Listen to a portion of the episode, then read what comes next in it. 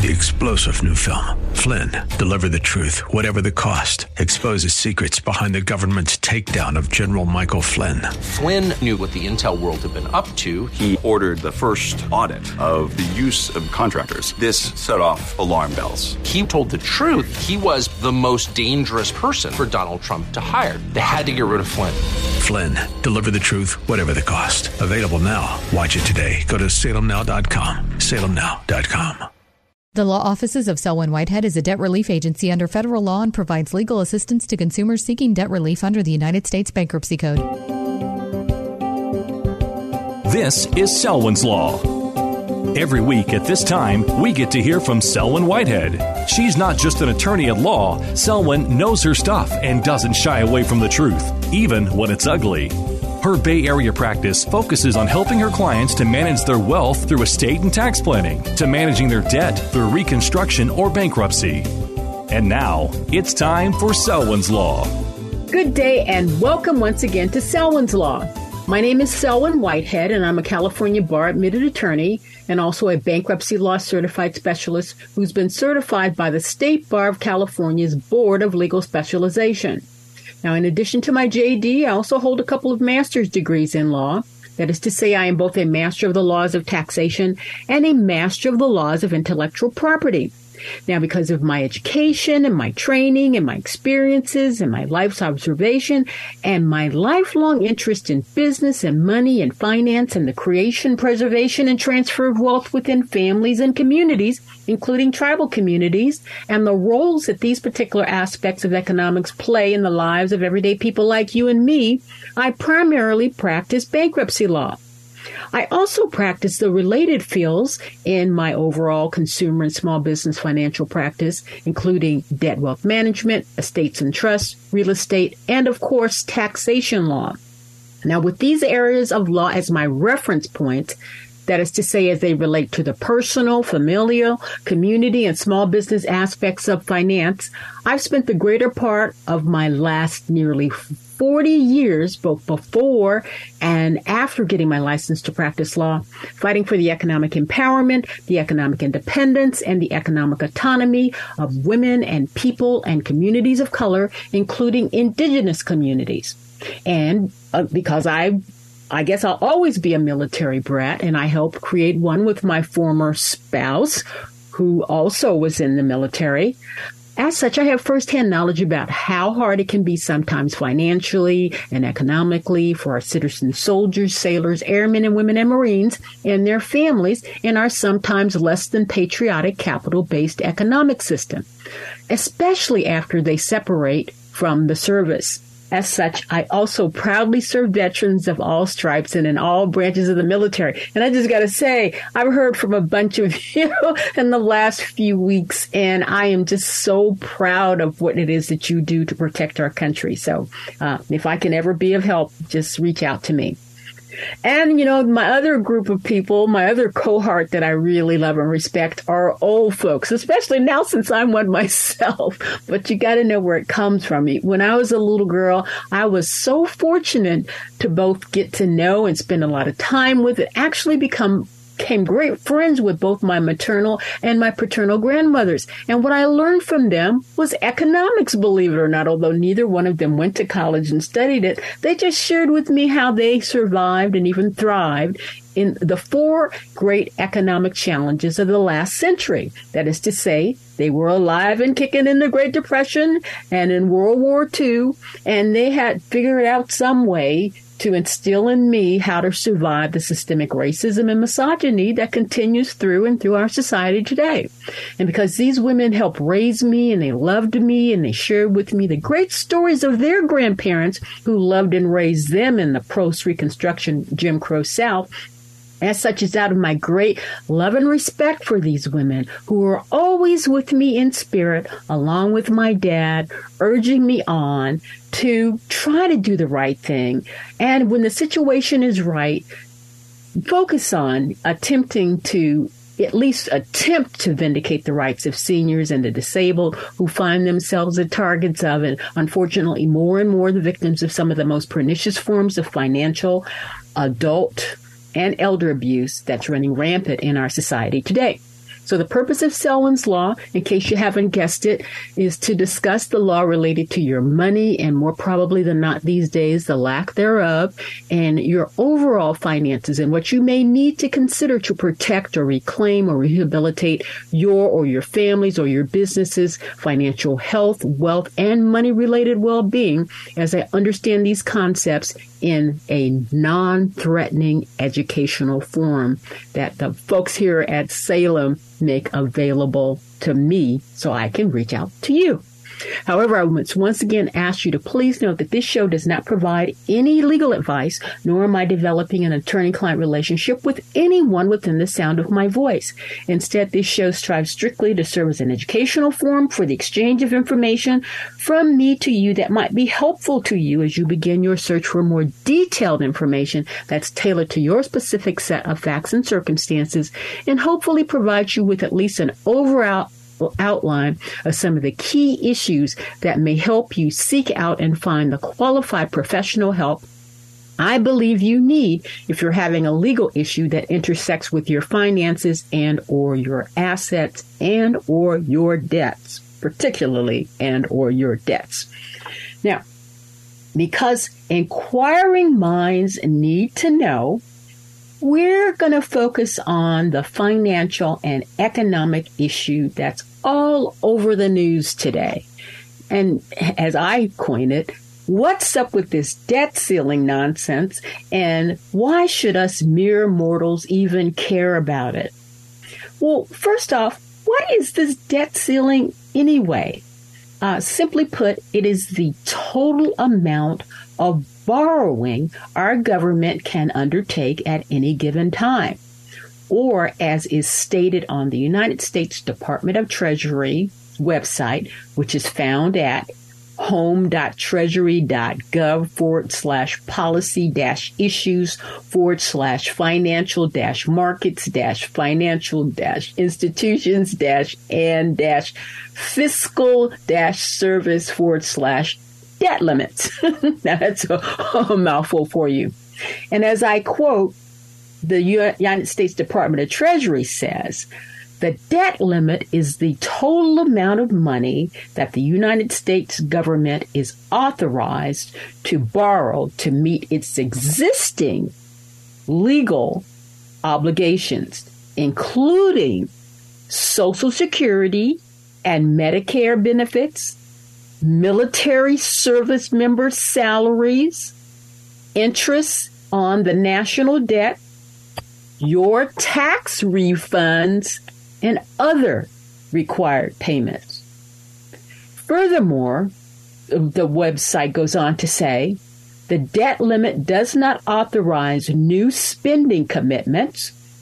It simply allows the government to finance existing legal obligations that the Congress and the President of both parties have made in the past. Failing to increase the debt limit would have the uh, catastrophic economic consequences.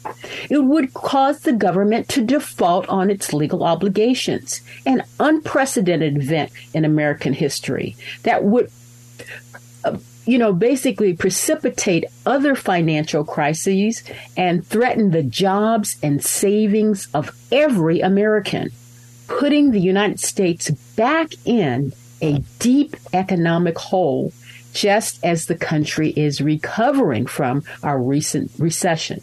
Now, Congress has always acted when called upon to raise the debt ceiling. Since 1960, Congress has acted 78 separate times to permanently raise, temporarily extend, or revise the definition of the debt limit. 49 times under Republican presidents and 29 times under Democratic presidents. Congressional leaders in both parties have recognized that this is a necessity. So, we should think, we mere mortals again, should think of the debt limit as, I like to say, the government's charge card ceiling, reflecting, like yours and my credit limit for the purchases that we've already made and the food that we've already eaten and the drinks that we've already imbibed or the trips that we went on, the vacation trips we went on, and or we purchased a dress that we took on vacation and we wore that dress and spilled some of the food and drink on it and sent it to the cleaners when we got back home and paid the cleaning bill with the same said credit card. Where you see the credit limit is different from the budget that we should have put in place before we even thought about going on vacation, knowing that we'd have to satisfy the payment of that vacation once we got back home. And then we'd have to pay for. We'd have to figure out how we're going to pay for this vacation, the air travel and the hotel and the taxis and the food and the drink and the new clothes we we're going to take with us when we got back home and we opened our bill up from Bank of the X or Y. Now, the same distinction applies to our federal government. Each year, Congress and the President pass a prospective, that is to say, forward looking budget based on our priorities at the time and as projected. As such, the bills for the expenditure Congress believes were necessary in the previous years have now come due. So, riddle me this, Batman. Why should certain members of Congress who voted for the expenditures of our government and the expenditures that they've already undertaken balk at paying the bills when they come due today? Isn't it just like Selwyn knowingly and willingly charging her new clothes and her wonderful vacation on her Bank of the X or Bank of the Y charge card, going on that vacation, wearing those clothes, consuming all that great food and drink, going on excursion trips and checking out all the sights, and then coming back home. And when the bill arrives, deciding that she's not going to pay because she's had a come to Jesus moment and realized she doesn't want to pay for her bills unless Bank of the X or Bank of the Y give her some concessions that neither one agreed to when she took out the credit. Well, good luck with Selwyn you're going to go into default and my missed payments will be reported to the credit bureaus and not only Bank of the X and Bank of the Y will draw down my credit to zero, along with all the other credit companies that check into the credit company uh, credit rating bureaus. As such, not a single credit issue will ch- will touch Selwyn with a ten foot pole going forward. Likewise, for good old Uncle Sam, if he stiffs his creditors. So when we come back, we're going to continue our discussion about the debt ceiling. But first, we'll take a short break and I'll see you on the other side.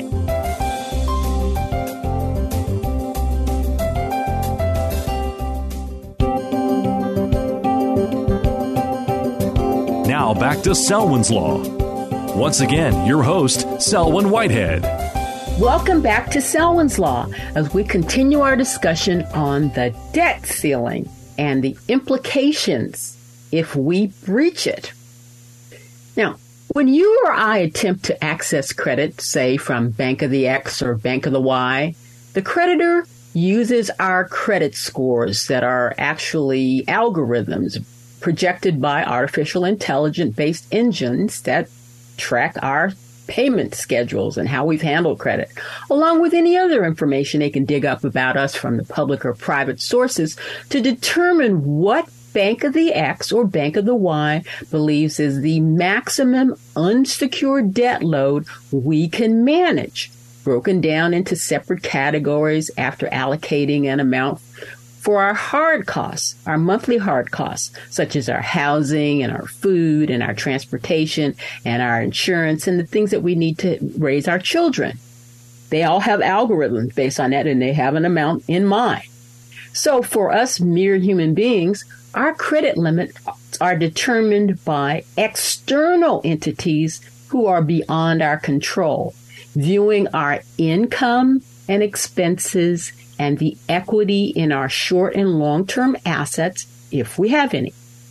Now, our government, on the other hand, sets its credit charging limits for itself via Congress and the President, utilizing the Department of the Treasury as our fiscal agent that's responsible for managing our income which, according to the Tax Policy Center located at www taxpolicycenter.org forward slash briefing dash book forward slash what dash r dash the sources dash revenue dash federal government.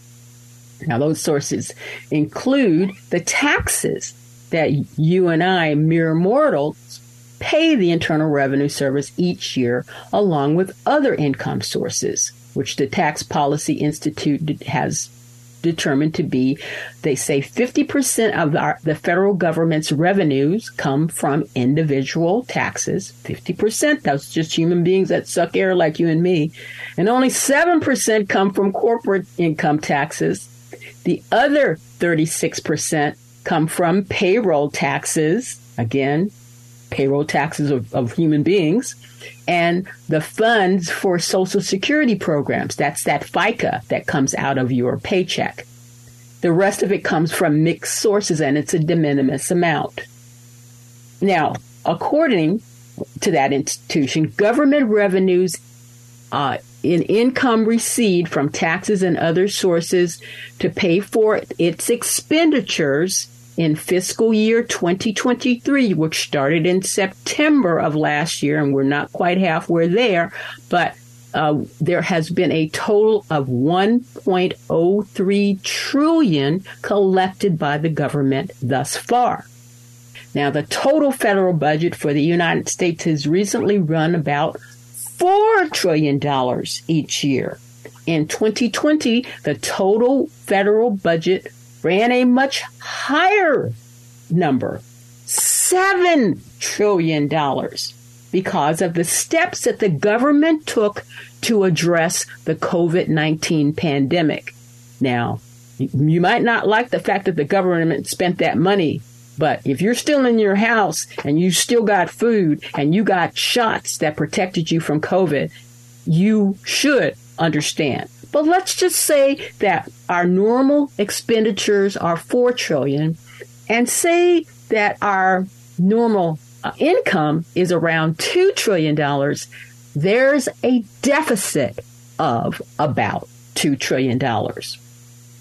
Now, because few of us have any idea of what a trillion dollars is, for example, just to put this in mind, one trillion second is about 31,000 years. The extinction of the Ice Age animals like the woolly mammoth and the ta- saber-toothed tiger was only about 13,000 years ago, or less than half a trillion dollars. So you can find out this example at www.nationalpriorities.org forward slash budget slash basics forward slash federal budget uh, dash 101 spending.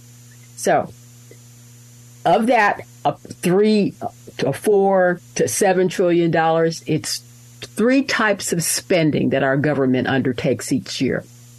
The U.S. Treasury divides all federal spending into three groups mandatory spending, discretionary spending, and monies that are spent to make interest payments. Together, mandatory and discretionary spending account for more than 90% of all the federal spending and pays for all of our government services and programs upon which they rely. Interest payments on the national debt account for a much smaller amount than the other two categories. And there's this really great pie chart that you can see if you go to the website. Again, it's national priorities. And I'm, I'm, I'm breaking all this down to let you know the reason why there's a debt ceiling is our government needs to make these payments. The largest amount are mandatory payments to Social Security and Medicare payments, which I'm sure uh, people who are over 65 like me and have been so for a long time have come to depend upon and would not like the government to not be able to pay those expenses. And so the delta between what we take in, uh, around $2 trillion, and what we pay out, let's say $4 trillion, is what we have to borrow. And, you know, until things get better, we're going to have to borrow it. We owe this money just the way Selwyn owed the money for taking the vacation. Now, maybe she shouldn't have taken the vacation, but she took the vacation and she has to pay for it.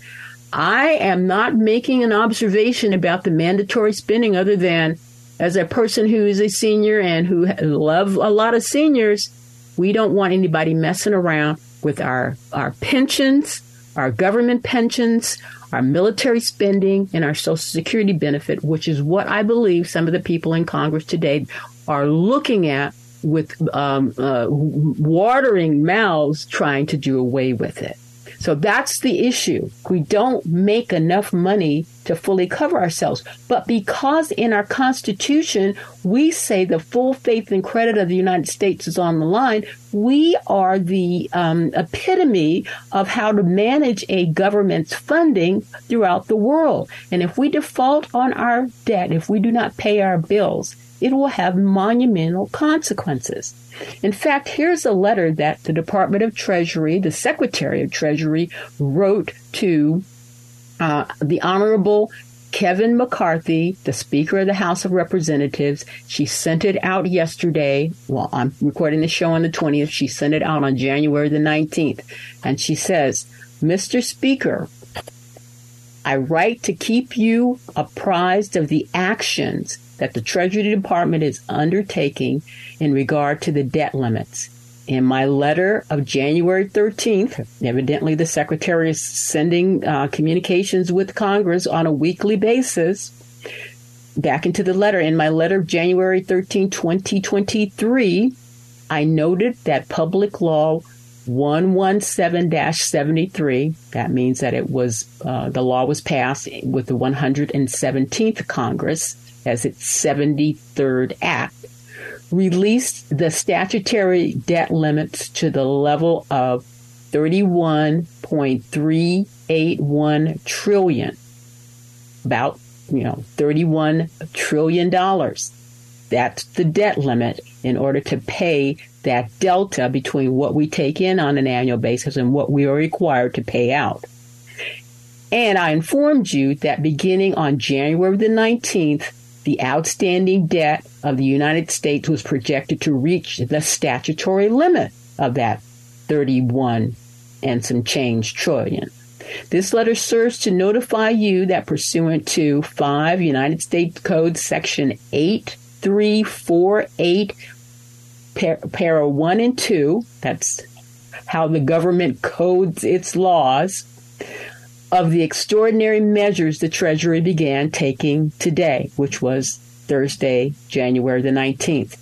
First, the Secretary says that she has determined that by reason of the statutory limit, I will be unable to fully invest the portion of the Civil Service Retirement and Disability Fund not immediately required to pay beneficiaries, and that a debt issuance suspension period will begin on Thursday, yesterday, uh, Thursday, January 19th, and last through Monday, June 5th, 2023. She goes on to say, My predecessors have declared debt issuance suspension periods in similar circumstances with the determination the Treasury Department will suspend additional investments of amounts credited to and redeem a portion of the investments already made to the Civil Service Retirement and Disability Fund. She likewise says the same situation is going to be uh, undertaken for the Postal Service Retirement Benefit Fund. So that means that not that these individuals who are retirees of the civil service or retirees of the post office will not get paid. It's just the ability to grow that fund by investing that money appropriately will stop during the next five months or so because we can't afford to invest money in our own government and have money for our own retirees. So this is not a good thing to play around with the debt service. It, it is not with the debt ceiling. We need to handle our debt service the way you and I would have to. And we need to let Congress know that we're not going to stand for this craziness. So I'm going to leave it there for now. But as always, in closing here at Selwyn's Law, we always want to stay on the right side of the law, including the laws that help us fund our country, pay our soldiers and sailors and airmen and women and, women and Marines, invest money so that we can retire and continue to get the amount of money that we need to take care of ourselves. Again, all of this needs to be guided by fairness and equity and good common sense. Okay? Take care, and here's to a better 2023 going forward. Bye for now. Thank you for taking the time to listen to Selwyn's Law. Remember, the Law Office of Selwyn Whitehead is a designated debt relief agency under the federal law and provides legal assistance to consumers seeking relief under the Bankruptcy Code. When it comes to your finances and your rights, seek no other than the Law Office of Selwyn Whitehead. Selwyn is your go to finance attorney, specializing in estate planning, wealth management, bankruptcy, tax, and real estate law. In other words, Selwyn knows her way around the dollar, and your rights are protected by our laws. Protect your money, know your rights. Partner with Selwyn Whitehead. For immediate assistance, or if you have questions, call 510 633 1276, 510 633 1276, or go to selwynwhitehead.com. The preceding paid program is sponsored by the Law Office of Selwyn Whitehead, who is solely responsible for its content. Three star general Michael J. Flynn, head of the Pentagon Intelligence Agency, knew all the government's dirty secrets. He was one of the most respected generals in the military. Flynn knew what the intel world had been up to, he understood its funding. He ordered the first audit of the use of contractors. This set off alarm bells. The explosive new documentary, Flynn, Deliver the Truth, Whatever the Cost, uncovers the facts behind this scandal. Flynn told the truth. He was the most dangerous person for Donald Trump to hire. I find out the worst enemy that I'm going to face in my life is right here in America. They took my assessment and they wanted me to change it. And I was like, I'm not changing it. They had to get rid of Flynn with in depth interviews, archival footage, and never before seen personal records of the man behind the headlines. I just felt like I was drowning. Flynn, deliver the truth, whatever the cost. Available now. Watch it today. Go to salemnow.com. Salemnow.com.